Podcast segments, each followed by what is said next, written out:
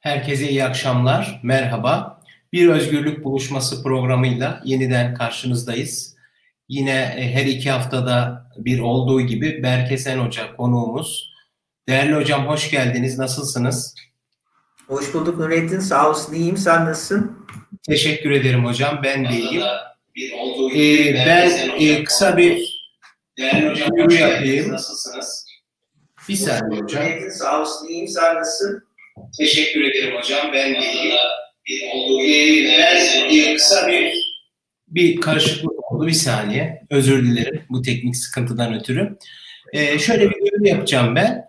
Ee, bugün 3 Kasım 2002 Adalet ve Kalkınma Partisi'nin iktidara gelişinin 18. yıl dönümü. Biz Berkesen Hoca ile birlikte, daha doğrusu e, sadece Berkesen Hoca ile değil ama Berkesen hocamızla birlikte Adalet ve Kalkınma Partisi'nin 18 yıllık serencamını konuşacağız. Böyle bir program serisine başladık. Bu e, bugün yapacağımız yayın bu program serisinin ilk programı olacak. Bu programda 2002 ve 2007 yılları arasına, 2007 yılları arasındaki döneme Adalet ve Kalkınma Partisi'nin iç siyasete dönük pratiklerine yoğunlaşacağız. Tabii e, bu program serimiz sadece iç siyasette sınırlı kalmayacak. Ee, ekonomiyi konuşacağız. Bu 18 yıllık e, iktidar süresi boyunca ekonomiyi konuşacağız. Dış politikayı konuşacağız. İktidarın dış politikasını konuşacağız. Azınlık haklarına dönük Adalet ve Kalkınma Partisi politikalarını konuşacağız. E, demokrasi ve hukuk devletinin gelişimine ayrı bir, daha doğrusu geldiği yere ayrı bir parantez açacağız. Bu şekilde vesaire. Bugün ilk olarak e, iç siyasetle başlıyoruz. 2002-2007 yıllar arasındaki yani 3 Kasım 2002 seçimleriyle birlikte başlayıp 22 Temmuz 2007 seçimlerinden sonra e, da devam eden Adalet ve Kalkınma Partisi iktidarını konuşacağız. Yani iki seçim arasındaki 4,5 yıllık süreyi değerlendireceğiz. E, izleyicilerimiz program esnasında sorularını bize iletebilirler. Berkesen Hoca ile olan söyleşimi bittikten sonra soruları hocamıza ileteceğiz. Hocam e, dilerseniz başlayalım. Tabii. Hocam ben ilk olarak bir e, sizden yine bir girizgah isteyeceğim programın formatına uygun olarak. İlk sorum şu. 3 Kasım 2002 yılında Adalet ve Kalkınma Partisi'ni iktidara getiren, iktidar olmasını sağlayan temel dinamikler nelerdir? Kısaca özetler misiniz hocam?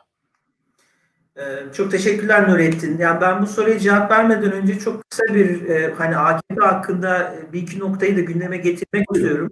E, çünkü Türk siyasetinde hani bu yönüyle biraz ilginç bir parti olduğunu düşünüyorum. E, sen biraz önce soru e, sorunun içinde zaten AKP'nin 18 sene önce iktidara geldiğini bahsetmiştin. E, AKP'nin tabii çok ilginç olan bir tarafı kurulduktan 15 ay sonra iktidara gelip yani e, ve e, 19 senelik hayatı boyunca yaklaşık 10 yani toplamda 18 senesini iktidarda geçirmiş bir parti ve evet. bu yönde iktidarda çok ciddi anlamda dönüşmüş, dönüşmüş bir parti. Hem takip ettiği politikalar anlamında hem de sahip olduğu kadrolar anlamında e, zaten biraz da bu nedenle bizim AKP'yi böyle farklı dönemlere ayırmamız gerekiyor. Partinin süreç içinde çok değiştiğini e, görüyoruz. Hem milletvekili listeleri hem e, elit kadroları hem de tabii takip ettiği politikalar. Şimdi AKP'nin 2002 e, seçimini kazanmasının arkasında bence birkaç tane faktör var. En önemlisi tabii ki 2001 ekonomik krizi. Yani Türkiye 2001 yılında e, İkinci Dünya Savaşı ve Büyük Buhran'dan sonra Cumhuriyet tarihinin en büyük üçüncü kriziyle e, karşılaştı ve tabii o krizin etkileri e, açıkçası AKP iktidara geldikten sonraki birkaç ay boyunca da hatta belki daha sonraki döneme kadar e, devam etti. E, bu hem 2001 krizinin çok ağır bir kriz olmasından kaynaklanıyordu hem de tabii e, Türkiye aynı zamanda 1994'te de bir kriz e, geçirdiği için e, açıkçası e, e, toplum daha 94 krizinden yeni yeni çıkmaya başlayıp ekonomi büyürken bu sefer 2001'de bir e, krizle karşılaşıldı. Tabii o zamanki koalisyon hükümeti e, bir şekilde bir reçeteyle e, Türk ekonomisini düzlüğe çıkarmaya çalıştılar. E, sen de hatırlayacaksındır e, Kemal Derviş e, Dünya Bankası'ndaki görevini bıraktı ve buraya bakan olarak geldi ve e, sonraki yıllarda ekonomiyi çok ciddi anlamda şekillendiren ama en azından 2001-2002 döneminde e, seçmenlerin çoğuna çok ağır gelen bir ekonomik reçete takip etti ve tabii dolayısıyla hem kriz e, yani hem krizin e, hem de kriz sonrasında takip edilen e, politikaların faturası koalisyon hükümetine çıkarıldı ve dolayısıyla AKP e, o koalisyon e, e, ekonomik krize tepki gösteren ve özellikle koalisyondaki partilerin e, hiçbirine destek vermek istemeyen seçmenlerin desteğini toplayarak geldi. Yani bunu en önemli faktör olarak söyleyebiliriz. Tabii ki yine o dönemki siyasi konjonktürü düşündüğümüz zaman e, Sayın Bülent Ecevit'in, yani dönemin başbakanı e, Sayın Bülent Ecevit'in çok yaşlı ve hasta olması ve onun etrafında şekillenen e, siyasi tartışmalar hükümeti içeriden çok zayıflattı. E, haftalarca evinden çıkamayan, işte tedavisi gördüğü için kemik erimesi yaşayan, hastaneye küçük bir e, e, operasyon için gidip oradan bir hafta hatta 10 gün çıkamayan e, hasta ve zayıf bir başbakan e, olgusu ya da başbakan imajı tabii hükümeti de bir şekilde sorunları çözemiyor kendi içinde zayıflamış ve bölünmüş bir şekilde seçmenlere lanse etti. Dolayısıyla seçmenlerin bir bölümünü e, siyasi alternatif e, aramaya e, yönlendirdi. Tabii yine e, o dönem açısından biz şimdi İzmir'de e, daha e, birkaç gün önce hani bir depremle karşılaştık ama tabii bu deprem 1999 depremiyle karşılaştırıldığında büyüklük, verdiği hasar e, ve can kaybı veya yaralı sayısı açısından baktığımızda tabii 99 depremiyle karşılaştırılamaz bile. Yine aynı şekilde hani o deprem sonrası hükümetin e, yardım çabalarında yetersiz kalması, bir şekilde depremin yaralarını hızlı e, şekilde çözemediği mesajının verilmesi, yani bunların hepsi birleştiğinde e, o dönemki koalisyon hükümetini çok zayıflatan ve o koalisyon hükümetinin dışında kalan partilerin biraz önünü açan bir e, gelişme oldu. Ee, hani buradan tabii AKP'nin e, çıkıp diğer partilerin hani o yeterince e, bu e, krizden tabii nemanamamasının arkasında AKP'nin yeni bir parti olması yani mecliste bir grup da e, 2001 yılında e, kurulan ve ağırlıklı olarak da genç bir kadro tarafından kurulan ve yeni fikirleri e, ön plana koyan bir e, parti olarak görülmesinin e, çok büyük bir rolü vardı. E, işte o dönemin basını hatta uluslararası konjonktür bu yönleriyle hani AKP'nin biraz e, önünü açtığını hatta onu yer yer desteklediğini e, söyleyebiliriz. E, AKP'nin kurucu eliti e, içinde özellikle e, Recep Tayyip Erdoğan, Sayın Erdoğan'ın belediye baş İstanbul'daki işte 94'te belediye başkanı seçilmişti ve görevden alınacağı 98 yılına kadar belediye başkanlığını sürdürdü. Oradan gelen hani doğrudur yanlıştır ayrı bir tartışma. Ben çok doğru bulmam. Ama o dönem iyi bir belediye başkanlığı yaptığına dair bir e, izlenim bir şekilde e, AKP'nin e, ortaya çıktığında bir başarı hikayesi sunmasına imkan verdi. Dolayısıyla yeni bir parti ağır krizlerle mücadele eden ve başarısız kabul edilen bir koalisyon hükümeti karşısında e, hızlı bir şekilde oy toplayabildi. Son olarak sadece şu noktayı söylemek istiyorum. Çünkü her ne kadar sonraki değişiklikler nedeniyle 2002 seçimi çok büyük bir yani bir deprem etkisi yaratan bir seçim olarak görülse de e, AKP'nin aldığı oyun yüzde 34 olduğunu unutmamız gerekiyor. AKP'nin aynı gelenekten geldiğini söylediği Refah Partisi zaten 90'lar ortasında yüzde 22 oya ulaşmıştı ve Türkiye'nin birçok büyükşehir belediyesine özellikle de İstanbul ve e, Ankara olmak üzere büyükşehir belediyesine hakimdi. Yani dolayısıyla bu kadar negatif gelişme sonrası oy seviyesinin 20'lerden %34'e çıkması e, bana çok şaşırtıcı gelmiyor. Yani mesela benim e, biraz takip etmeye çalıştığım Latin Amerika ülkelerinde benzer krizler yaşandığında özellikle 90'lı yıllarda parti sisteminin tamamen çöktüğünü görüyoruz. E, bu örnekte aslında Türkiye'de parti sistemi e, kısmi anlamda çöktü. Yani merkez sağ çöktü. E, ve o boşluğu AKP e, doldurdu. Fakat mesela merkez solda DSP'nin oyu düşerken aynı oranda Cumhuriyet Halk Partisi'nin oyunun yükseldiğini görüyoruz. E, ben biraz 2002 seçimini bu şekilde okuyorum. Hocam çok teşekkür ederim. Ben de burada kısa bir ekleme yapmak ve bu konuyla alakalı bir soru sormak istiyorum ama onun cevabını çok kısa verirseniz sevinirim. Siz e, AKP'yi iktidara kuruluşundan çok kısa bir süre sonra iktidara taşıyan dinamikleri biraz önce özetlediniz. Yerel dinamikleri biraz daha öne çıkarttınız. E, ancak biliyorsunuz özellikle İlhan Uzgel Hoca Adalet ve Kalkınma Partisi'nin AKP'nin iktidara gelişini biraz daha Amerika Birleşik Devletleri etkisiyle uluslararası konjektürün yardımıyla yorumlar. Ben açıkçası uluslararası konjektür ne kadar yerel mi daha baskındır, uluslararası konjektür mü daha etkindir bu bir tartışma ama ben de yerel dinamiklerin daha önde olduğu kanaatindeyim. Ee, son bunu soracağım. Ee, sizce uluslararası konjektürün de bildiğiniz gibi o dönemi hatırlarsak Sayın Erdoğan genel başkanken e, yurt dışında Amerika Birleşik Devletleri'ne ziyaret e, Washington'da e, resmi olmasa bile AKP Genel Başkanı sıfatıyla bir dizi temaslarda bulunmuştu. Hı hı. E, Büyük Orta Doğu projesiyle ilişkilendirenler var. Bu konudaki kısa bir yorumunuzu alacağım ama bu yorum öncesi ben de şöyle küçük bir ekleme yapmak istiyorum. Biraz önce Sayın Erdoğan'ın belediye başkanlığı deneyimine değindiniz. Ben de onu evet o bir bence de etkendir. Böyle başarılı tırnak içinde bir belediye başkanı profili çizmesi.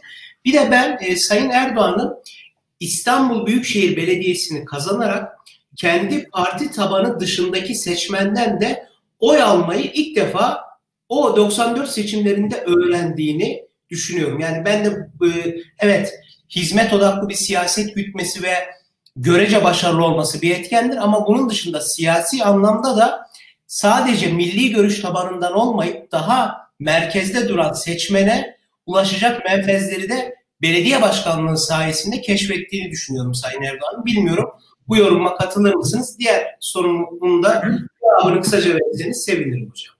Tabii. Ee, yani Nurettin ben bu ben e, yaptığın yoruma tamamen katılıyorum. Ee, yani sadece Sayın Erdoğan değil aslında 1994'te yerel seçimlerde e, çeşitli belediye başkanlıklarını kazanan e, Refah Partisi'nin için genç siyasetçi nesli için aslında benzer bir şey söyleyebiliriz. Her ne kadar Sayın Erdoğan çok daha ön planda olsa da e, bu figürler daha yaşlı İslamcı neslinin nazaran e, siyasal İslam'ı kitleselleştirme anlamında çok başarılı ve aynen senin söylediğin gibi yani sen İstanbul örnek verdin ama Ankara'yı da buna katabiliriz. Konya, e, Sivas ve yani başka illerden de hani bahsedebiliriz. Kayseri özellikle. E, hem o şehirlerdeki daha muhafazakar tandanslı iş çevrelerine, iş insanlarına ulaşabilen e, e, siyasetçilerdi. Ama aynı zamanda şehirli fakir kitlelerden de ciddi anlamda oy alabilen e, kitlelerdi. E, şehirli fakirler aslında uzun süre siyasal destek vermemişti. Hatta büyük oranda e, sol partilere destek vermiş gruplardı. E, bu nesille birlikte, bu nesil siyasetçiler biraz bunu kırdı. E, İlhan Hoca'nın yorumuna gelecek olursak yani ben tabii ki uluslararası faktörler veya e, Amerika Birleşik Devletleri'nin hiçbir etkisi yoktur diyemem. E, tabii ki e, o dönem herhalde Amerika'daki siyasi elitlere sorulsaydı bu seçimi kim kazansın diye büyük ihtimalle AKP'yi seçeceklerdi. Ama ben Amerika'nın böyle bir temennisinin olması ve iyi niyetle e, Erdoğan'a yaklaşması ve biraz onun önünü açmaya çalışması, onun pozisyonunu Türkiye'de güçlendirmeye çalışması, işte iş dünyası nezdinde, basın nezdinde 2002 e, seçim kazandıracak kadar büyük bir faktör olduğunu düşünmüyorum. Zaten bu tarz iddiaları e, yapan akademisyenler bir nedensel mekanizma bize veremiyor. Yani ben bir e, bilim insanı olarak burada şunu görmek istiyorum. Amerika ne yaptı da AKP'ye yüzde 34 oy aldırdı. E, açıkçası hani burada çok ciddi bir e, hani ben müdahale göremiyorum ve daha çok yerel faktörler üstünden okuyordum. Ha, olsaydı oy oranı yüzde 34 değil de belki biraz daha az olurdu. Çünkü daha olumsuz bir hava yaratılacaktı. İş dünyası biraz daha soğuk bakacaktı. Belki basında biraz daha negatif haberler çıkacaktı. Ama o kadar yani onun ötesinde bir etkisi olduğunu çok düşünmüyorum. Politikalar etkisi olabilir ama seçim kazanmada e, bu fikirde değilim. Teşekkürler hocam. Hocam ikinci sorum da e, şöyle olacak. Bu arada izleyicilerimiz sorularını gönderebilirler. Program sonunda hocamıza daha doğrusu söyleşimiz bitince Berk hocamıza ileteceğiz. Hocam e, 28 Şubat deneyimini ele alırsak Refah Yol Koalisyonu'nun iktidarda olduğu dönemde e, tırnak içinde Kemalist restorasyon süreci olarak da okuyabileceğimiz 28 Şubat deneyimini ele alırsak 28 Şubat deneyimi AKP'nin iktidarda tutulmasını sağlama noktasında önemli bir kırılma noktası ya da deneyim olarak görülebilir mi? Bu sorunun cevabını biraz uzun tutabilirsiniz. Özellikle 2002-2007 yılları arasında AKP ve e, Türk Silahlı Kuvvetleri, medya, üniversiteler e, ve TÜSİAD gibi özel kurumlarla AKP'nin ilişkisini düşündüğümüzde 28 Şubat'ı nasıl bir değerlendirmeyle okumalıyız? 28 Şubat tabii yakın e, Cumhuriyet tarihi için çok önemli bir olay ve senin dediğin gibi e, bir kırılma noktası. 28 e, Şubat'ın AKP'nin iktidara gelmesinde dolaylı bir yolu olduğunu iddia edeceğim. Yani böyle bir tez ortaya koyacağım. Buradan da şunu kastediyorum. 28 Şubat olduğu için AKP kurulmadı veya 28 Şubat olduğu için AKP seçimi kazanmadı. Nitekim eğer böyle bir durum olsaydı genelde bu bu tartışmada hep unutuluyor. 28 Şubat'tan sonra yapılan ilk genel seçim 2002 yılında olmadı. 1999 yılında oldu. Ve sen de hatırlayacaksındır. 1999 genel seçiminde o, o dönemki İslamcı Hareket'in siyasi partisi olan Fazilet Partisi, işte Refah Partisi kapatılmıştı. Yerine Fazilet Partisi kurulmuştu ve Sayın Erdoğan içindeydi. Fazilet Partisi'nin oyu düştü. Yani 95 Evet, e, üçüncü, üçüncü parti oldu ve tabii 99 seçiminde asıl sürprizi yapan e, Bülent Bey'in e, DSP'si birinci parti oldu ama asıl sürprizi yapan MHP oldu. Ve MHP'nin bu hızlı e, çıkışında sanırım %19.6 veya 19.5'lik bir e, oy almıştı o seçimde MHP. E, aldığı e, oy aldığı bölgelere baktığımız zaman e, 95'te e, 95 genel seçimde Refah Partisi'nin güçlü olduğu bölgeler olduğunu görüyoruz. Yani en azından e, bazı yerlerde. Yani benim e, dolayısıyla e, bu 28 Şubat'a yönelik e, analizim yani şöyle. Birincisi e, bence birkaç etkisi oldu. Daha doğrusu üç şekilde e, özetleyeyim. Bunun bir tanesi e, İslami tabanı daha radikalize etti. E, sistemden daha uzaklaştırdı. Sisteme karşı yani e, Cumhuriyet rejimine karşı daha tepkiselleştirdi. Ve ben bu sinirin, e, tepkinin 2002 sonrasında AKP'nin politikalarını daha radikalleştiren bir etkisi olduğunu düşünüyorum. E, senin demin sonunda e, dediğin işte orduyla olan ilişkiler, YÖK'le olan ilişkiler, üniversitelerle olan ilişkiler, TÜSİAD'la olan ilişkilerde e, AKP'nin e, daha sertleşmesine e, bir miktar vesile olan bir kırılma noktasıdır. Fakat e, asıl bence AKP'nin e, 2002'deki seçim başarısının olan etkisi indirekt şekilde olmuştur. Bunun e, tabii bir tanesi 28 Şubat dönemi her şeyden önce Doğru Yol Partisi'ni zayıflattı. E, çünkü hatırlayacaksındır 28 Şubat süreci sonrasında Doğru Yol Partisi ikiye bölündü. Ee, ve biraz da askerin baskısıyla ve Refah Yol Koalisyonu'na destek vermek istemeyen milletvekilleri Doğru Yol Partisi'ne istifa ettiler ve Demokratik Türkiye Partisi'nin e, Hüsamettin Cindor'un bakanlığını yaptığı DTP ve zaten DTP sonrasında koalisyona geldi. Bu e, ta 1950'ye kadar götürebileceğimiz merkez sağ geleneğini e, belli oranda zayıflattı. Çünkü e, DYP ciddi bir karışıklığa girdi. Bu açıkçası o karışıklıktan tam anlamıyla çıkamadı. Benzer şekilde 28 Şubat süreci e, Sayın Mesut Yılmaz'ı kendisi birkaç gün önce vefat etti. E, Sayın Mesut Yılmaz'ı iktidara getirdiği için başbakan olarak bir koalisyon hükümetinin başbakanı olarak yine aynı şekilde ANAP'ın daha muhafazakar seçmenleriyle ANAP liderliği arasında biraz mesafe koydu. Ve ANAP'ın muhafazakar e, milletvekillerinin çoğunu biz zaten akabinde istifa edip e, harekete geçerken görüyoruz. E, işte Ali Coşkunlar, e, Cemil Çiçekler e, ve yani başka isimleri de e, sayabiliriz. Dolayısıyla Abdülkadir Aksular. Mesela. Abdülkadir Aksular aynen. Yani dolayısıyla e, 28 Şubat direkt İslamcı hareketi güçlendirdi demekten ziyade İslamcı hareketi radikalize ettiğini düşünüyorum. Ve iktidara geldikten sonra bunun ciddi bir etkisi olduğunu düşünüyorum. Fakat asıl AKP'nin önünü açması merkez sağı zaten bölünmüş, parçalı, e, parçalanmış e, merkez sağı 97 sonrasında zayıflatan bir e, etkisi e, olduğunu e, düşünüyorum. O yönüyle tabii bir ara dönemdir. Bir e, e, otoriter özellikleri olan bir e, ara dönemdir. E, ama yani 28 Şubat'tan direkt ben 2002'ye paralellik kurmuyorum. Çünkü bence e, daha sonra AKP'nin tabanı olacak milliyetçi mütedeyyin bizim dediğimiz veya milliyetçi muhafazakar e, e, seçmenlerin e, aslında e, İslamcı hareket devletle kavga ettiği için desteklerini Fazilet Partisi'nden çekip MHP'ye yönlendirdiklerini görüyoruz. Ve açıkçası deminki soruya cevap verdiğim yani deminki soruya verdiğim cevaba dönecek olursam eğer 2001 krizi ve 1999 depremi yaşanmasaydı büyük bir ihtimalle MHP bu kadar oy kaybetmeyecekti. %19'dan 8'e düşmüş bir parti ve e, o nedenden ötürü AKP'de 20'lerden e, 34'e çıkmayacak. 28 Şubat olmasına rağmen. E, yani onu bence akılda tutmakta e, yarar var. Hocam e, şuna ne diyorsunuz? E, bildiğiniz gibi 28 Şubat e, döneminde, 28 Şubat sürecinde merhum Erbakan'ın e, tavrı bırakın e, ülke genelinde kendi parti tabanında bile çok ciddi tepkiyle karşılandı. Tırnak içinde söylüyorum. Erbakan'ın biraz teslimiyetçi bulanlar bile oldu parti tabanı içerisinde ve bunların önemli bir kısmı Tayyip Erdoğan'ın ve Abdullah Gül'ün başını çektiği yenilikçi kanadın arkasında saf tuttu. Şöyle de okuyamaz mıyız 28 Şubat'ı? Özellikle Refah Partisi içerisindeki sizin biraz önce altını çizdiğiniz genç elitler, genç siyasetçiler Erbakan'ın e, özellikle Türk Silahlı Kuvvetleri ile kurduğu ilişki biçiminin yanlış olduğunu 28 Şubat'ta deneyimlediler.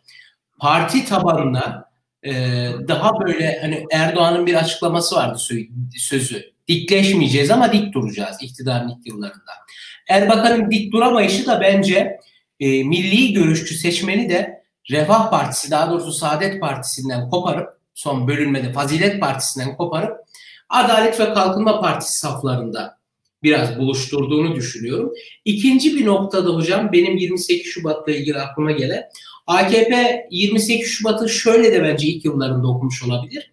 Sadece İslamcı seçmen ya da mütedeyyin seçmenin 28 Şubat'la Türkiye'de problemi yoktu. Aynı zamanda işte daha demokrat, daha liberal, daha merkezde yer alan seçmen grubu da bunların dini pratikleri milli görüş tabanına göre daha az olabilir. Muhtemelen öyledir.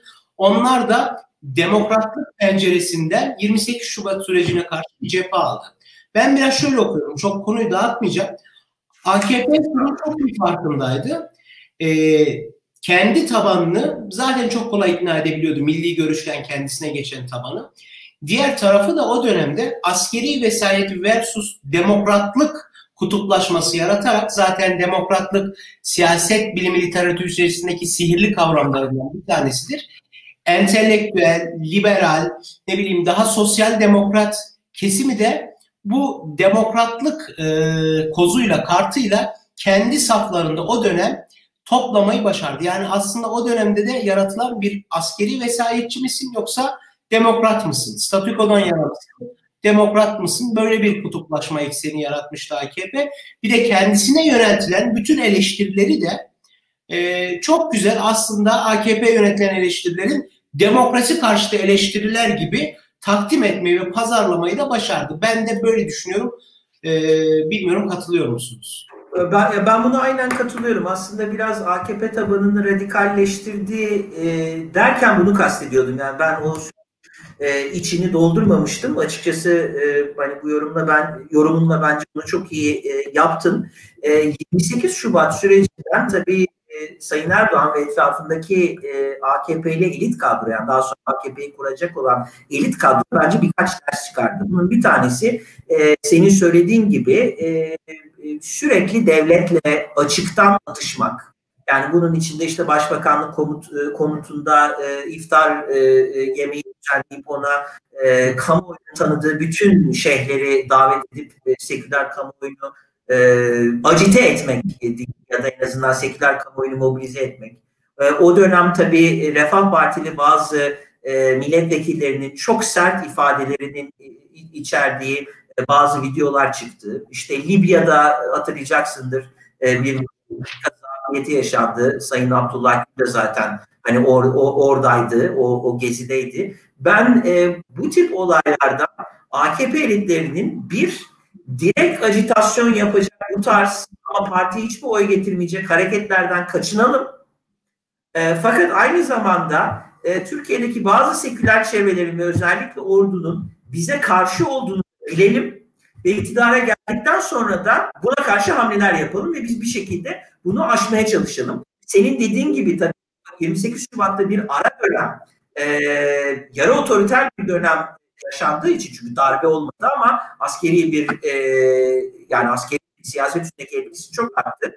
O yarı e, o, otoriter döneme tepki gösteren İslamcı olmayan bütün herkesi de kucaklayacak şekilde kapsayıcı bir söylem ve stratejiyle e, e, ordu ve seküler çevrelerle mücadele etme fikri bence ortaya çıktı. Yani böyle bir ders aldıklarını düşünüyorum. Bu bizi hani bugün herhalde tartışmayacağız ama 2010 referandumuna kadar bence getirecek iş. E, oradan herhalde AB ile Avrupa Birliği ile daha stratejik bir e, etkileşime girmek. Çünkü 28 Şubat sürecinde hani demin İlhan Hoca'nın e, e, söylediği tarz bir e, hani o açıdan bakarsak aslında 28 Şubat e, döneminde Amerika e, oraya çok fazla tepki göstermedi. Daha tepkili olan Avrupa Birliği çevreleriydi. E, dolayısıyla e, iktidara gelen AKP'nin Amerika'yı küstürmeden AB ile yürütülecek bir stratejik e, etkileşimin burada iç siyasette kendi ellerini güçlendireceğini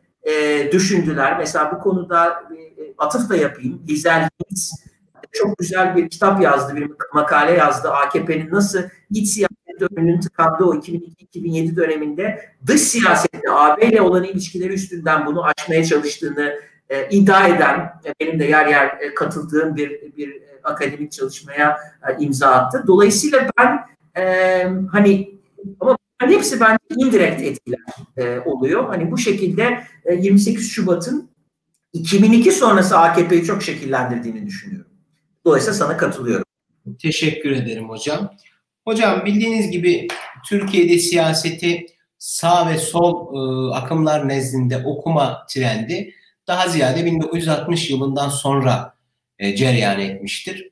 1965 yılında İsmet İnönü e, CHP'yi ortanın solunda konumlandırırken aslında Cumhuriyet Halk Partisi de radikal solda, bu radikal ifadesi tırnak içinde söylüyorum, ayrıştıran e, bir yer e, tayini için ortanın solu söylemini benimsemiştir. Şimdi adalet ve o tarihlerden bu yana ideolojik yelpazede partiler değerlendirilir. Merkez sağ, merkez sol, e, aşırı sağ, aşırı sol, liberal, milliyetçi vesaire. Şimdi Adalet ve Kalkınma Partisi'nin özellikle 2002-2007 yıllarına baktığımız zaman Adalet ve Kalkınma Partisi içinde böyle çok yorumlar yapılıyordu. Hatta Fuat Keyman Hoca'nın yorumu aklıma geliyor.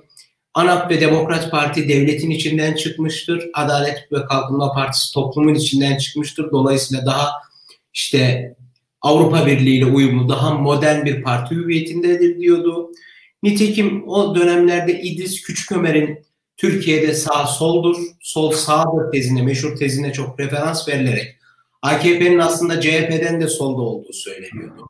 AKP'yi Demokrat Parti ile başlayan merkez sağ çizginin bir devamı olarak gösteren yorumlar yapılıyor. Yorumlarla karşılaşıyorduk. Bir de AKP'nin siyasal İslamcı olduğunu, aslında milli görüş söylemini, e, gömleğini çıkardık e, sözünün bir taki olduğunu düşünenler de vardı. Şimdi bu açıdan biz eğer Adalet ve Kalkınma Partisi'ni ideolojik yelpaze içerisinde konumlandıracak olsak merkez sağ geleneği mi yani nereye tekabül eder? AKP'nin ideolojik yelpazede konumlandığı yer nereye tekabül eder?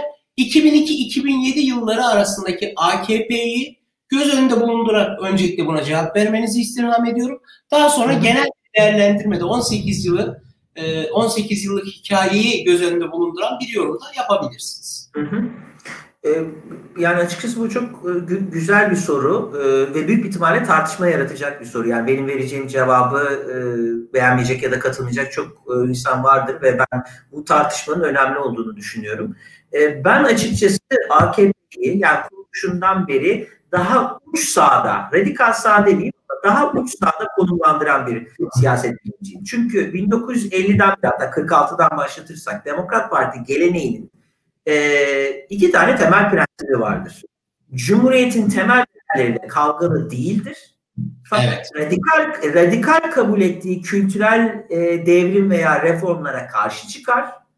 E, ve yani o, o, onları eleştirerek halktan oy toplar Fakat temelinde oy toplama şekli e, partizan kaynak dağıtımıdır. Yani halkın iktisadi sorunlarına, işte 50'li yıllarda e, Demokrat Parti e, e, köylülere ciddi anlamda kaynak dağıttı. E, Adalet Partisi bunu belli oranda devam ettirdi. E, Özal, sonrasında hani Süleyman Demirel hep biraz e, bu zihniyete sahip insanlardı. Ve hiçbirisinin Cumhuriyet'in temel değerleriyle kavgası yoktu.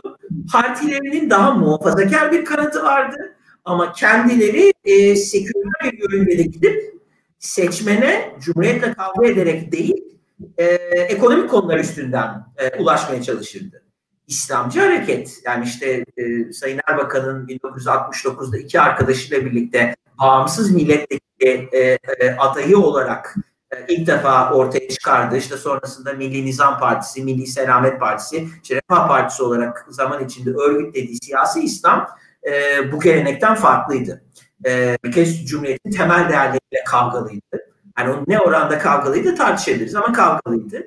Ve iktisadi konulardan bahsetmekle birlikte temel vurgusu hep kültürel konularıydı.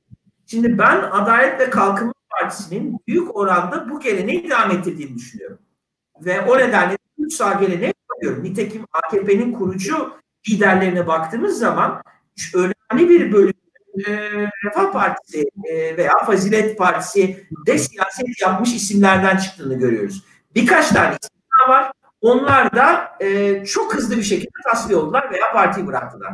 Meral Hanım, Meral Akşener belki hatırlayacaksındır. Önce AKP'ye gitti. 2002'de hemen istifa etti. Daha parti seçime bile girmeden istifa etti. MHP geçti. Erkan Mumcu ANAP'tan istifa etti. AKP'ye girdi. Bir iki sene bakanlık yaptı. Arkadan ayrıldı.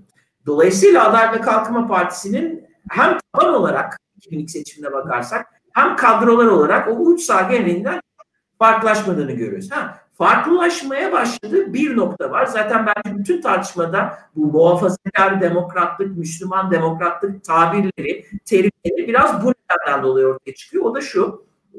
Bence hem AKP'yi e, kuran belediye başkanlarının iş dünyasıyla kurduğu yakın ilişki hem de 90'lar Türkiye ekonomisinde bizim sonrasında Anadolu kaplanları olarak nitelendirdiğimiz küçük ve orta ölçekli işletmeler, İslami harekete destek veren bu hareketi iktisaden daha piyasa ekonomisi yanlısı, daha liberal bir çizgiye e, yönlendirdiler.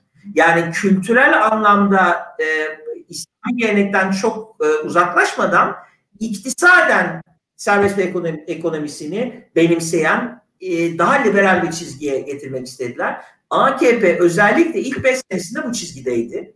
O nedenle bazı yorumcular, siyaset bilimciler bu partiye muhafazakar demokrat veya Müslüman demokrat dediler.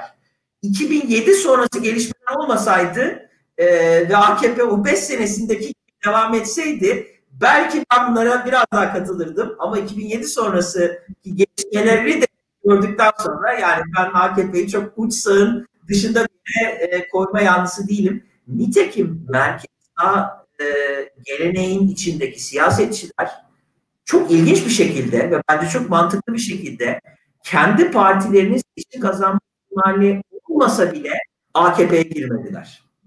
Ee, işte mesela 2007 e, seçimlerinde Mesut Yılmaz, Mesut Yılmaz vizeden bağımsız milletvekili e, o pardon 2011'de sanırım bağımsız milletvekili adayı oldu. 2007 seçiminde e, DYP ile e, ANAP e, birleşmeye çalıştı. Bunun üstünden merkez sağ siyaset belli oranda canlılığını korudu. Ve akabinde o kadroların çok uzadı. En azından ulusal ölçekte AKP girdi. Hani yerel düzeyde atıyorum Söke'deki ilçe başkanı belki geçmiştir ama e, e, e, bu iki geleneğin ben hala ayrı olduğunu düşünüyorum. Hocam e, şu açıdan baktığımızda e, merkez sağ biliyorsunuz hizmet odaklı siyaset ve milli iradeye saygı gibi ta Demokrat Parti'den AKP'ye uzanan o hattı düşünürsek e, bu iki söylemede merkez sağ partiler, sağ partiler çok sahip çıkar. Ben de şöyle düşünüyorum. E, çok kabaca baktığımız zaman e, bu iki söylemi AKP'de çok e, canhıraş bir biçimde savunuyor. Kuruluşundan kadar savunuyor. Ama benim bu noktada vurgulamak istediğim şey şu. Demokrat Parti'nin, Keza Adalet Partisi'nin, Anavatan Partisi'nin hem Özal'ın hem Yılmaz'ın Anavatan Partisi'nin Çillerin Doğru Yol Partisi'nin milli irade e, mottosu kavgacı bir milli iradecilikten ziyade uzlaşmacı bir milli iradeciliktir. Yani maalesef bu açıdan baktığımız zaman AKP'nin milli iradeci söyleminin ben uzlaşmalı bir milli iradeci söylem olduğunu düşünmüyorum. Ya da şöyle ifade edeyim. Bu biraz önce zikrettiğim merkez sağ partilerin milli irade söylemi içerisinde kendilerine oy vermeyenleri ötekileştirme yani çok belirgin değildir ama bu AKP'de çok fazla kristalize oldu. Bu açıdan baktığımız zaman e, merkez sağda konumlandırmak biraz zor. Öte yandan dediğinize de katılıyorum.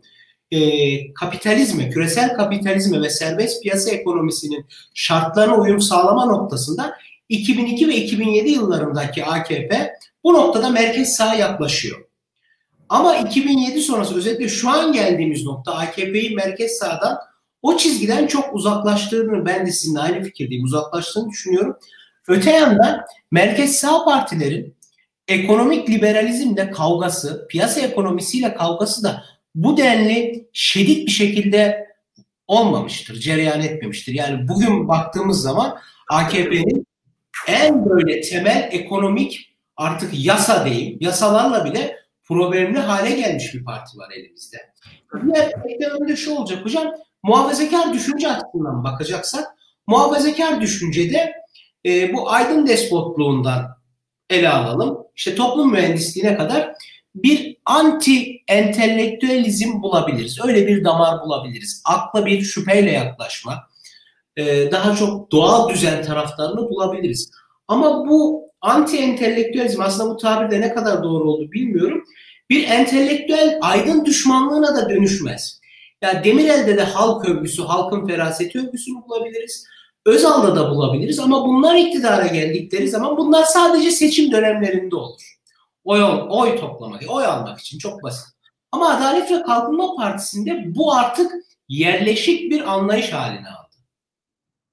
Bilmiyorum bu yorumlarım hakkında ne düşünüyorsunuz hocam? Yok, kat, katılıyorum. Yani e, cevabı uzatmamak açısından da hani çok detaylı bir e, yanıt vermeyeyim. Katılıyorum. Aslında biraz önce söylemeye çalıştığım şeylerle de bence çok popüler şey, çok paralel e, giden bir yorum oldu. E, katılıyorum.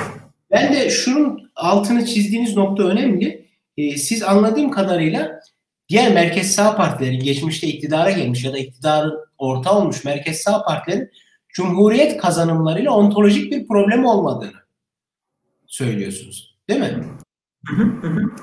evet. Evet. Tamam hocam. Ee, hocam diğer soruda madem e, muhafazakar düşünceden ve ideolojik yelpazeden konuştuk. Şöyle bir soru sorayım. Şimdi AKP'yi değerlendiren çalışmalar ve yayınlara baktığımız zaman 2002 ve 2007 yıllarında ayrı bir parantez açmak yaygın bir e, davranış. Bizim de şu gün, şu anda yaptığımız gibi. Şimdi e, şöyle yorumlar var. Bu çok e, tartışılacak bir soru aslında ama hani ne oldu da AKP birdenbire tek adam yönetimine cevaz veren ve ülkeyi böyle yöneten bir parti haline dönüştü sorusu çok tartışılır. Ben şu soruyu sormak istiyorum. 2002-2007 yılları arası demokratik gelişme ve ekonomik gelişmeyi e, eş zamanlı götüren yani o dönemde baktığımız zaman yapılan bir takım demokrasi, daha modern demokrasi adına reformlar da var ki bunlar aslında 57. hükümette de vardı. O e, Anasol M hükümetinde de vardı. E, şöyle yorumlar yapılıyor. AKP bugün geldiği noktada AKP'yi değerlendiren e, AKP'nin 2020 yılında AKP'yi değerlendiren e, yorumlara baktığımız zaman 2002 ve 2007 yılları arasındaki AKP'nin aslında bugünkü AKP'nin bir özü olduğunu iddia eden yorumlar var. Yani aslında onlar milli görüş gömleğini çıkarmamışlardı. Sadece e, sizin gözünüzün önünde bir illüzyon yaptılar. Öyle mi? Diğer yorumlarda özellikle AKP'den kopan isimler bunu çok sık dile getiriyor. Bugünkü AKP'nin onlar şöyle diyor. Bu AKP, AK Parti AKP'lileşti diye böyle bir veciz bir şekilde diyorlar. Kopuş olduğunu düşünüyor. Sizce 2002-2007 yılları arasındaki AKP bugünkü AKP'den bir kopuş muydu yoksa bugünkü AKP'nin bir özü müydü? Ee, ben bunu aslında e, ikisinden de alternatif olabilecek bir cevap vereceğim. Çünkü ben Adalet ve Kalkınma Partisi'ni en başından beri biraz e, farklı kanatları olan veya farklı parçaları olan bir e, parti olarak görüyorum. Bunun içinde yani bu partinin içinde bence belediye rantından beslenerek siyasette büyüyen e, bir grup var ve özellikle Sayın Erdoğan İstanbul Belediyesi tabii rantı çok yüksek olan e, bir belediyeden geldiği için Sayın Erdoğan ve etrafındaki grubu özellikle hani örnek e, vereceğim. E, yani bu grup zaman içinde AKP'de ve tabii sonrasında iktidara geldiği için hükümette geçen senelerle birlikte ağırlıklarını arttırdılar. yani kim, kimi söyleyebilirim? İşte Erdoğan Bayraktar, Veysel Eroğlu, Binali Yıldırım. Yıldırım evet e, ve e, yani bu şey eski Enerji Bakanı Hilmi Şahin ve daha da arttırabilirim. Bu e, figürlerin, siyasetçilerin hepsi e, Sayın Erdoğan zamanında İstanbul Belediyesi'nde çalışan isimler. Ve yani çok teknokratik e, pozisyonlarda çalışan e, isimler. İşte Erdoğan Bayraktar e, konut idaresinden Büyükşehir Belediyesi'nin başındaydı. İşte Veysel Eroğlu İSKİ'nin başındaydı. Binali Yıldırım bir daire başkanıydı yanlış hatırlamıyorsam mühendis olarak. E, dolayısıyla partinin böyle biraz böyle bir ranttan beslenen bir kanadı kuruluşundan beri var. Bir de biraz daha Refah Partisi'nde ulusal ölçekte siyaset yapan ve e, İslami hareketi daha ılımlı, daha kitleleri açmaya çalışan biraz daha teknokratik isimler var. E, işte bunun içine e, Bülent Arınç'ı da belli oranda koyabiliriz. Abdülhatif Şener, Abdullah, Abdullah Gül, Özellikle. Abdullah Gül, aynen e, Babacan, e, e, Ali Babacan falan olmak üzere. E, dolayısıyla ben zaten AKP'nin tek homojen bir en başından beri parti olduğunu düşünmüyorum.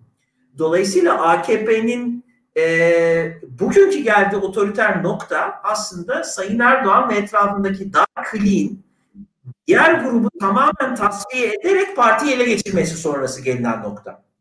Ve o nedenle o kanatla e, yani o kanattan e, o kanadı incelersek 2001'den başlayarak bir devamlık var. Ama eğer biz AKP'yi çok daha geniş bir partiydi diye okursak ki ben öyle okumaya çalışıyorum ve bu konuda yine bir atıf yapayım. E, benim bazı çalışmalarda yani beraber çalıştığım bir akademisyen arkadaşım Şebnem Gümüşçü Adalet ve Kalkınma Partisi üstüne çok ciddi yayınlar, çalışmalar yaptı. Ee, onun da çalışmalarını hep gördüm. Ee, eğer böyle daha kanatları olan e, e, parçalıcı bir e, parçalıklı bir parti olarak göreceksek orada belli kırılmalardan bahsedebiliriz. Yani dolayısıyla ne o ne bu tarzı bir e, cevap vermiş olayım. Dolayısıyla bizim Türkiye'de otoriterleşmeyi açıklarken aslında aynı zamanda AKP nasıl oldu da tamamen Sayın Erdoğan'ın bir kişisel siyasi organı haline geldi veya siyasi aygıtı veya siyasi partisi haline geldi sorusuna da cevap vermemiz gerekiyor. Çünkü bugün e, internetten açsak 2001 yılındaki AKP'nin kurucu listesine baksak veya 2002'de AKP'li milletvekillerinin listesine baksak e, inan çoğunluk şu AKP üyesi bile değildir. Dolayısıyla zaman içinde çok değişmiş bir Adalet ve Kalkınma Partisi var. Bizim bence bu soruya cevap vermek için onu açıklamamız gerekiyor. Şimdi ben e, dolayısıyla mesela yine senin sorunun içinde geçiyordu. 2002-2007 arasında takip edilen iktisat politikasında da bu e, çatışmayı küçük ölçekle görüyoruz. 2007 sonrasında bu çatışma daha da arttı. Oradan şunu kastediyorum.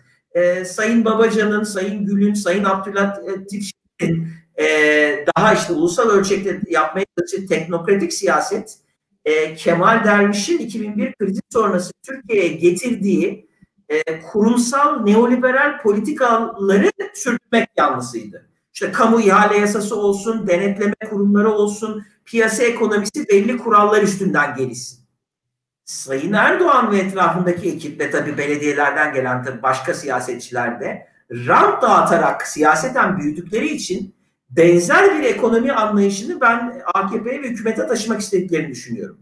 O da e, ilk dönem tablo yolları üstünden oldu. Sonrasında işte Sayın e, Cem Uzun şirketlerine el koyma, Sabah gazetesine el koyma gibi daha 2006'da 2007'de olmuş gelişmeler de oldu. Ve işte bu kanat, bu e, yönetişim şekli, bu bu ekonomik politika diğerine galip geldi. Ve galip geldi. İhalesi de bu kapsamda değerlendirilebilir mi hocam? Özür diliyorum. Galata, Galata Port ihalesi. Tabii tabii tabii. tabii. Bu kapsamda değerlendirilebilir mi? Tabii. Yani dolayısıyla ben AKP'nin en başından beri partiyi daha kurumsal, liberal, e, ılımlı, e, İslam demeyeyim ılımlı kapitalist bir çizgiye çekmek isteyen bir grup var. E, ve onun karşısında daha ahbap çavuş ilişkilerinden beslenen, daha kronik kapitalist bir e, yönetim getirmeye çalışan bir anlayış var. Şimdi ben Adalet ve Kalkınma Partisi uzmanı değilim ve zaten o dönemlerde hala bilmediğimiz çok şey var. Yani yayınları eden biri de e, şey yapamayacaktır buna. Ama e, en azından şimdi bazı eski AKP'li siyasetçilerin verdiği demeçlerden yola çıkarak şunu görüyorum. Bu kavga AKP'nin ilk döneminde bile kapılı kapılar ardında biraz yapılmış. Ama tabii o dönem e, Kemal Derviş'in getirdiği iktisat politikası büyük oranda uygulandığı için, denetleyici kurumlar güçlü olduğu için e, bu Sayın Erdoğan'ın daha kronik kapitalist çizgisi o kadar güçlü bir şekilde ortaya çıkamadı. Fakat kademe kademe işte bunun içinde Abdülatif Şener'in istifa etmesi 2007 seçimleri öncesi. 2007 seçimleri sonrası Sayın Abdullah Gül'ün Cumhurbaşkanı olması. Akabinde 2008-2009 krizinden Türkiye'nin e, hızlı çıkması ve yavaş yavaş rotayı Orta Doğu'ya çevirmesi. Oradan gelen e, kapital ve onun inşaat sektörüne ve enerji sektörüne özellikle girmesi e, bu söylediğim Sayın Erdoğan'ın yürüttüğü kronik kapitalist e, kanadı çok güçlendirdi. Ne yazık ki hani bir e, eleştiri olarak ortaya koyayım. Ne yazık ki daha teknokratik kanat bu gelişmeler olurken sesini çıkarmadı. Yani Sayın e, Abdullah Gül e, ne yazık ki Çankaya Köşkü'nde Cumhurbaşkanı olarak e, neredeyse hiçbir yasayı veto etmedi. Yani bir noter görevi gördü. Sayın Babacan bugün çok eleştiriyor haklı olarak ama kendisi 2015'e kadar bakandı ve hükümet içinde eleştiri yaptığını söylüyor ama tabii hiç dışarıda eleştiri yapmadı. İslamcı gelenekten gelmenin getirdiği davaya ihanet etmeme e, zihniyeti ve ihanet edersek biz siyasetten siliniriz korkusu o teknokratik e, kanadın e, ben çok zayıflattığını düşünüyorum. Yani bir mücadele veremediler. Ya da Sayın Babacan'ın o dönem kamuoyunda yaptığı eleştiriler, e, ben bir video izledim de ben o dönemde de eleştirilerimi yaptım minvalinde hani o iddiasının altını dolduran bir video yayınlamışlar. Oradaki eleştirileri inceledim. Bol bol gizli özne, muğlak ve müpemipadeler var. Yani burada e, bugün e, insanları tatmin etmiyor maalesef. Yani onların en büyük handikapı da bu. Dediğiniz gibi tekno bu ayrım ağzınıza sağlık hocam çok güzel oldu. Yani o rant ekolünden gelenlerle teknokratların e, o ayrışmasını çok güzel özetlediniz. Dediğiniz gibi teknokratların sesi az çıktı ya da çıkmadı. Abdullah Gül de dediğiniz gibi Cumhurbaşkanlığı e, Çankaya Köşkü'ne gidince birkaç yasayı veto etti ama e, aklımda kalan herhalde bir şike yasası. Onu şike veto. yasası veto etti. Sanırım 4-5 tane yasayı veto etti. Yani tabii şu hatırlamamız gerekiyor. 2002-2007 arasında Türkiye ekonomisi çok hızlı büyüdü. Dolayısıyla sadece rant dağıtımı değil, seçmen nezdinde de AKP tabanını genişletti. Ve tabii başbakan olarak yani herkesin gözü önünde yer alan siyasi figür olarak Sayın Erdoğan'ın popülaritesi 2001'e nazaran çok arttı. Yani gerçekten 2008-2009'la birlikte bir ulusal ölçekte çok sevilen bir lider haline geldi. Sanırım bu isimler bir de tabii yani teknokrat isimler karizmatik siyasetçi ol, olamıyorlar. Karizmatik siyasetçiler karşısında kolay kolay yani cesaretle ortaya çıkamıyorlar. Çünkü karşılarında farklı tip bir siyaset yapan biri var. Ee, ama ben yani AKP'yi analiz ederken bu çatışmaları parti içinde ve kim hangi kanattaydı, kaynak nasıl dağıtıldı, e, onlara bakmamız gerektiğini düşünüyorum. Daha şu an çok bakan çalışma yok. E, gelirse e, bence e, daha e, sağlıklı AKP analizi yapabileceğiz. Hocam e, şöyle bir soru yönelteyim. E, daha önceki e, siyasi hayatımızda iktidara gelmiş partilere baktığımız zaman hepsinin e, bir entelektüel mirası Türk siyasetine bıraktığını görürüz. Bu entelektüel mirasa, daha doğrusu buna entelektüel miras da demeyebilirsiniz. Katılırsınız, katılmazsınız, beğenirsiniz, beğenirsiniz o ayrı tartışma. Milliyetçi Hareket Partisi'nin bıraktığı bir milliyetçilik vardır, şekillendirdiği. E, Refah Partisi'nin milli görüşünün bir İslamcılığı vardır. Özal ve Demirel çizgisinin Özal'ın liberalizmi, neoliberalizmi, liberalizmi diyelim. Demirel'in muhafazakarlığı vardır. Bu açıdan baktığımız zaman Adalet ve Kalkınma Partisi'nin iktidardan gittikten sonra bizim hayatımıza bırakacağı siyasi bir miras, daha doğrusu entelektüel bir miras var mı sizce? Yani biraz spekülatif bir cevap olacak. Evet. Çünkü çok güzel ve ilginç bir soru. Bence bize bırakacağı temel miras post İslam yani İslamcılık olacak. Ben açıkçası AKP iktidardan ayrıldıktan sonra ne zaman olur onu tartışırız. O ayrı bir konu. Ama AKP iktidardan ayrıldıktan sonra Türkiye'de İslamcı hareketin ciddi bir darbe alacağını ve Türk toplumunda İslamcılığın ötesine geçen yani hala çok sayıda ülkede tabii ki Müslüman olacak e, o yönüyle hani İslamiyet gerilemeyecek ama İslamiyeti siyasete bulaştıran o ekol e, çok dünyevileştiği için bence çok zayıflayacak. Yani aslında soruna biraz e, dolaylı bir cevap vermiş olacağım ama e, çünkü e, sanırım sorunun içinde böyle bir varsayım var. E, bu saydığım partilere nazaran Adalet ve Kalkınma Partisi entelektüel ciddi bir miras bırakamadı e, gibi bir ben izlenim edindim senin sorundan ki ben buna katılıyorum. E, yani eğer, eğer e, doğru da anladıysam zaten Sayın Erdoğan bunu e, farklı dönemlerde, e, farklı şekillerde ifade etti. Kültür, sanat ve eğitim alanlarında bu partinin hegemon, hegemonyasını kuramadığını söyledi. Yani bunun tabii birkaç nedeni var. Bir tanesi İslamcı hareket normalde dini bir akım olduğu için seküler olmayan bir hareket çok dünyevileşti. E, yani materyal güce erişti. O tabii materyal olmayan değerleri büyük oranda zayıflattı. Tabii e, deminki e, soruya verdiğim cevap üstünden bakacak olursak kaynak dağıtımı politik sadakat üstünden olduğu için yani çok patrimonyal kayırmacı bir şekilde e, girdiği için dünyevileşen hareketin entelektüelleri şunu gördüler. Eğer e, Sayın Erdoğan'ı ve AKP'yi açıktan eleştirirlerse e, yani kaynak kesilecek. E, üniversite hocalığı imkanı da kalmayacak. E, gazetelerde köşe yazısı yazma imkanı da kalmayacak. Belediyeler konuşma yapmaya da davet etmeyecekler. İşte bazı yayın evleri yüksek bedellerle kitaplarını basmayacak falan filan. E, dolayısıyla entelektüel, İslamcı entelektüelleri koopte etti ve rejim otoriterleştiği oranda koopte edilmiş entelektüellerin etik değerleri sorgulanmaya başlandı. E, etik duruşu olmayan bir entelektüel entelektüel olarak kalamaz. Yani ben tek tek isim vererek insanları e, eleştirmek ve tartışmaya açmak istemiyorum.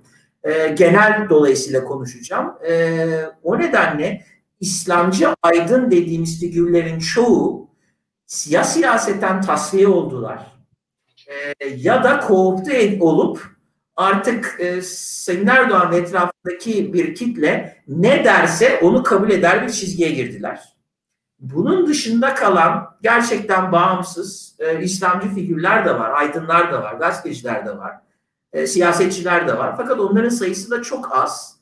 E, dolayısıyla ben AKP sonrası Türkiye'nin e, Türkiye İslamcı hareketin ciddi anlamda tartışmaya açılacağını düşünüyorum. Hani o yönüyle mesela Sayın Davutoğlu'nun hareketini merakla izliyorum. Çünkü yeniden böyle bir arınma isteyen, e, yolsuzlukları eleştiren ama hala İslamcı olan bir hareket çıkarmaya çalışıyor. Yüzde kaç? İslamcı hareket belki de e, 28 Şubat dönemini en böyle kendilerine olan tazyikin ve baskının üst düzeyde olduğu bir dönem olarak kodlar ki haklıdırlar. Ama entelektüel anlamda en güçlü olduğu dönemde o dönemdir. Bugün iktidarda olan e, o dönemin siyasi figürleri bugün iktidarda İslamcı figürler. Ancak entelektüel anlamda İslamcılık Türkiye'de hatta dünyada ama Türkiye'de daha fazla dediğiniz gibi büyük bir kriz içerisinde. Ben de hocam post AKP döneminde Türkiye'de zaten şu an emarelerini görüyorum.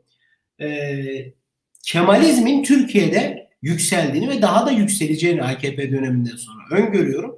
Hatta biraz ironik olacak ama Cumhuriyet Halk Partisi'nin 80 yılda yapamadığını Adalet ve Kalkınma Partisi 18 yılda Kemalizmin toplumsallaşmasına da çok ciddi katkılarının olduğunu düşünüyorum. Hakeza e, AKP'nin en büyük katkılarından bir tanesinde bu da biraz ironik bir şey.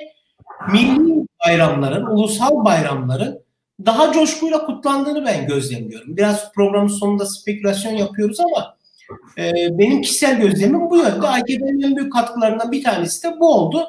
Cumhuriyet değerlerinin de toplumsallaşması açısından özetle ez cümle AKP'nin ben büyük bir faydasının olduğunu yine hakeza e, laikliğin sadece türban ve mini etek tartışmasına indirgenemeyecek önemli olan bir değer olduğunu AKP'nin bize anlattığını düşünüyorum. Ee, sana katılıyorum fakat bir yerde parantez açarak e, katılıyorum. E, yani e, top, e, Cumhuriyet değerlerinin e, toplumsal anlamda ciddi bir taban bulmaya başladığını, o yönüyle toplumu sekülerleştirdiği, sekülerleştiği analizine tamamen katılıyorum ve gerçekten e, yani sanırım bunu kastediyordun ya da en azından ben böyle düşünüyorum.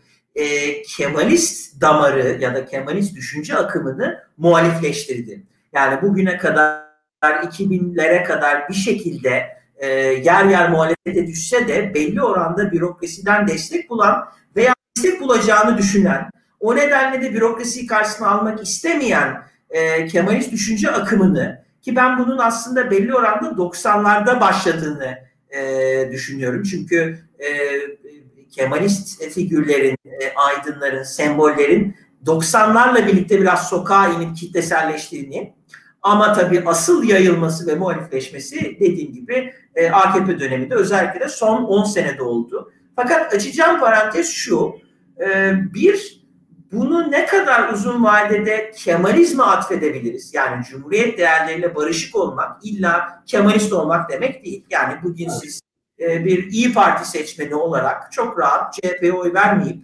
e, Mustafa Kemal'i benimseyebilirsiniz. Cumhuriyet değerleriyle e, Cumhuriyet değerleriyle barışık olabilirsiniz ama kendinizi Kemalist olarak kabul etmeyebilirsiniz. E, başka parti seçmenleri açısından da bence bu geçerli. Bir o parantez açayım. Bir de CHP'nin e, oyu anlamında şöyle bir e, bence hala soru işareti var. Aslında bu söylediğin şey çok ilginç bir şekilde 1950'lerin sonunda da gerçekleşmişti. Evet. Yani e, 50'de büyük oy farkıyla seçimi kaybeden CHP, 54'te daha da büyük oy farkıyla seçimi kaybeden CHP, Demokrat Parti'nin hem kötü iktisadi yönetimi hem de otoriterleşmesi nedeniyle 55 sonrası, 1955 sonrası giderek muhalif çizgiye kaydı. E, demokratik bir çizgiye kaydı. Seçmen desteğini arttırdı. 57 seçiminde bunu görüyoruz. Evet. Ki hile de oldu. 57 sonrasında daha da görüyoruz. Şimdi ama tabii e, DP'nin iktidardan nasıl gittiği e, CHP'nin oy artışını biraz engelleyen bir, önüne set çeken bir seçim oldu. İlk seçimde Adalet Partisi birinci parti oldu. Yok e, yine CHP birinci parti oldu ama Adalet Partisi küçük bir oy farkıyla meclis seçiminde arkadan geliyordu. Senato'da AP birinci oldu. Evet, Senato'da. Şeyde, çünkü çoğunluk sistemi vardı Senato'da. E, nispi sistem e, şeyde parlamentoda, parlament seçimlerinde vardı. Dolayısıyla AKP'nin ne zaman ve ne şekilde gideceği e, CHP'nin e, oyunu ne olacağı ve ne kadar sürdüreceğiyle alakalı. Çünkü şu an CHP büyük bir koalisyonun e, birinci partisi, bayraktarlığını yapan parti oldu. O da bütün büyük şehirleri CHP'nin eline veriyor. Ama e, yarın AKP büyük bir yenilgi alırsa e, CHP'nin bu oyu ne kadar sürdürebileceği, tutabileceği ilginç bir soru. Yani ben tutamaz demiyorum ama kesin tutar da diyemiyorum. Onu biraz gelişmeler gösterecek bize. Evet hocam. Hatta 1954 yılına kadar Cumhuriyet Halk Partisi CHP e, hala da meselenin olayın farkında değildi. Halkın cahillikle itham ediyordu. Halkın en kısa sürede tekrar CHP'ye döneceğini varsayıyordu. Ama e, 54 seçimleri CHP'nin aklının başına getirdi ve örgütsel ataletini de kırmaya başladı. Nitekim bu süreç e, ortanın sonuyla taçlanır. E, zirveye de İnönü'nün devrilip Bülent Ecevit'in CHP'nin genel başkanı olmasıyla da biter. Ben de öyle düşünüyorum. Hatta E, CHP'nin örgütsel ataletiyle alakalı Cemil Koçak Hoca'nın e, şöyle bir tespiti vardı. E, 1950 yıllarda CHP 27 yıllık bir parti ve çoğu ilde örgütlenmesi yok. Çünkü ihtiyacı yok zaten. Tabii tabii. tabii, tabii. Yani özellikle Tabii siyaset bilimi anlamında bir partiye dönüşmesi de siyaset bilimi literatürü anlamındaki bir e, siyasi partiye dönüşmesi 54'ten sonra meydana geliyor. 54'ten sonra başlayan bir süreç. Ondan önce AKP'nin bugünkü hali gibi. AKP de aslında ben bunu bir yazımda da yazmıştım. E, o dönemki CHP'ye biraz benziyor. 23-20-50 arasındaki CHP gitgide siyasi parti olma işlevleri büyük yara aldı AKP'nin. Hatta o işlevlere inme indi de diyebiliriz. Bir parti olmaktan uzaklaşıyor. Tabii. Ama, e, o devlet partisi haline geldiği da bu benzerliği yapabiliriz. Fakat bence arada şöyle bir büyük fark var. O dönem lehine bu dönem aleyhine olacak şekilde. E, Cumhuriyet Halk Partisi tabii partizan kaynak dağıtımı yapıyordu. Fakat bu kaynak dağıtımının e, miktarı kısıtlıydı ve dolayısıyla e, o zaman dönemin Cumhurbaşkanı Sayın İnönü e, iktidarı bırakabiliyordu. Yani bırakabilecek bir imkanı vardı ve işte 45 sonrası kademe kademe o devlet partisini e, senin biraz önce anlattığın yörüngeye sokmaya başladı ve bir taraftan da çok parti hayata geçerek rejimi demokratikleştirdi. Benim korkum günümüz açısından AKP tam zıt yöne gidiyor. Yani devlet partisi olarak başlamadı fakat devlet partisi haline geldi. Çünkü Cumhuriyet Halk Partisi büyük oranda devlet partisi olarak başlıyor. Evet. İçinde belli değişikliklere uğrayacak ama Adalet ve Kalkınma Partisi giderek devlet partisi haline geliyor. Giderek kişisi partisi haline geliyor ve partizan kaynak dağıtımı öylesine büyük bir rant ağı yarattı ki e, bunu bırakamayacak siyasetçi sayısı fazla ve bunlar hep AKP içinde e, seçim yeni olası bir seçim yenilgisini tanıyıp tanımayacakları bile dolayısıyla e, şu an tartışılı bir noktaya geldi.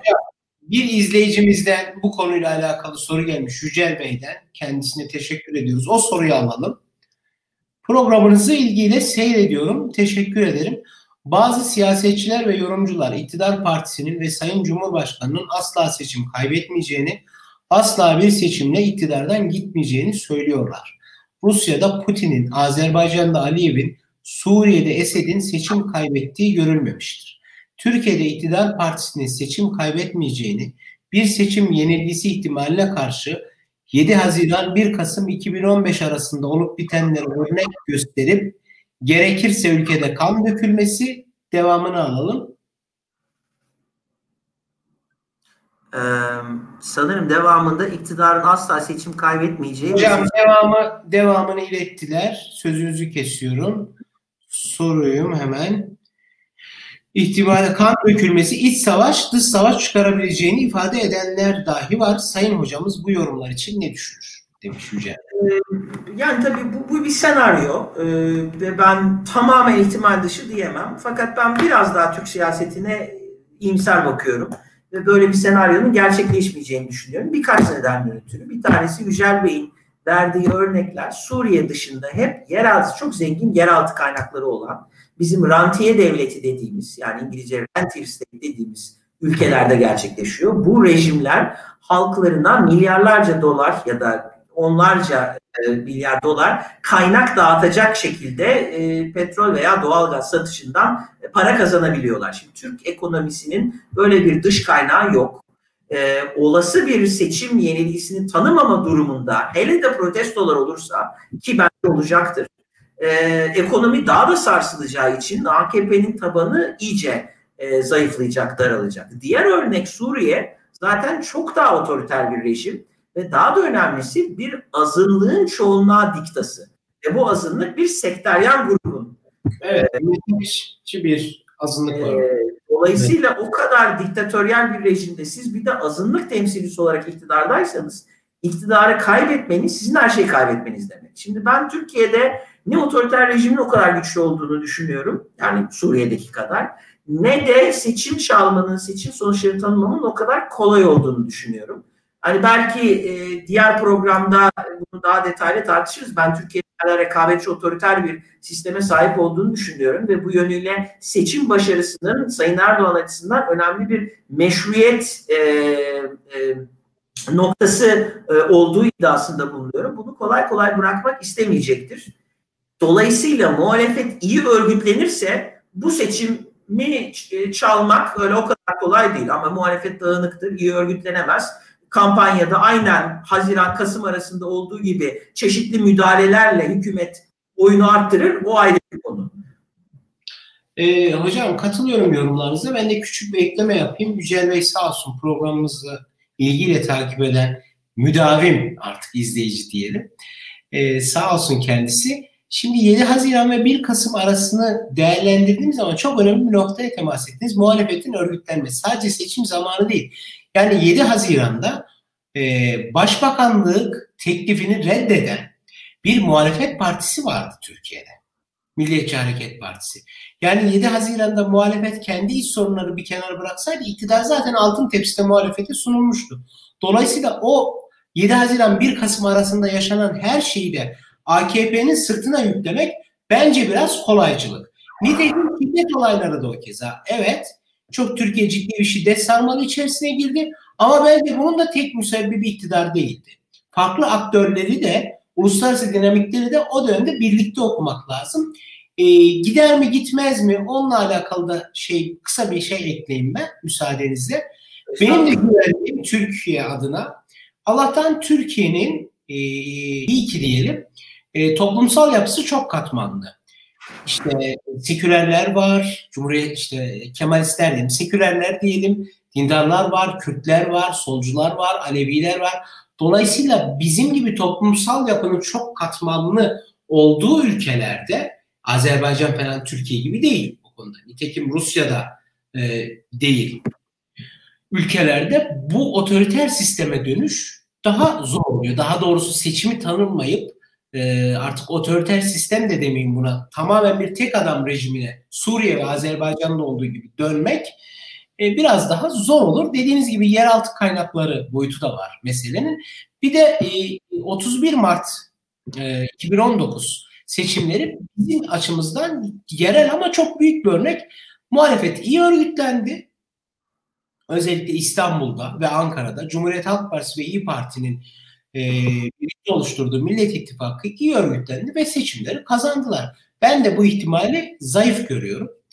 E, Yücel Bey'e teşekkür ediyorum. Bunun dışında sorumuz galiba yok. Varsa arkadaşlarımızdan ekrana getirmesini isteyeyim. Yok. E, hocam bitirmeden önce biliyorsunuz bugün Amerika Birleşik Devletleri'nde de seçim var. O konuyla alakalı çok kısa bir yorumunuzu alalım. Ondan sonra programımızı kapatalım. Ee, yani ger evet gerçekten e, Amerika'da çok heyecanlı bir seçim e, yaşanıyor bugün. Büyük ihtimalle yani hani gördüğüm kadarıyla e, iç savaşa yol açan 1860 seçiminden beri en önemli seçime giriyor Amerika.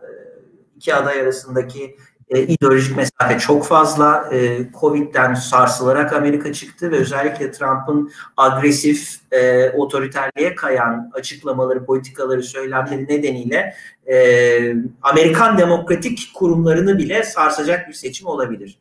E, ben seçime dair e, yani birkaç çok kısa tespit yapacağım. Çok da süremizi aşmak istemiyorum. Bunun bir tanesi artık kamuoyu e, e yani e, anketlerden gördüğümüz kadarıyla Joe Biden en azından popüler oyu kazanacak ve hani bu yönüyle hatta e, Donald Trump'a birkaç puan fark atarak e, seçimden çıkacak. Ama tabii Amerika'da e, Electoral College e, seçenler koleji mi artık demek gerekir, e, delegeler grubu mu demek gerekir, o, orada seçimi kazanmanız gerekiyor.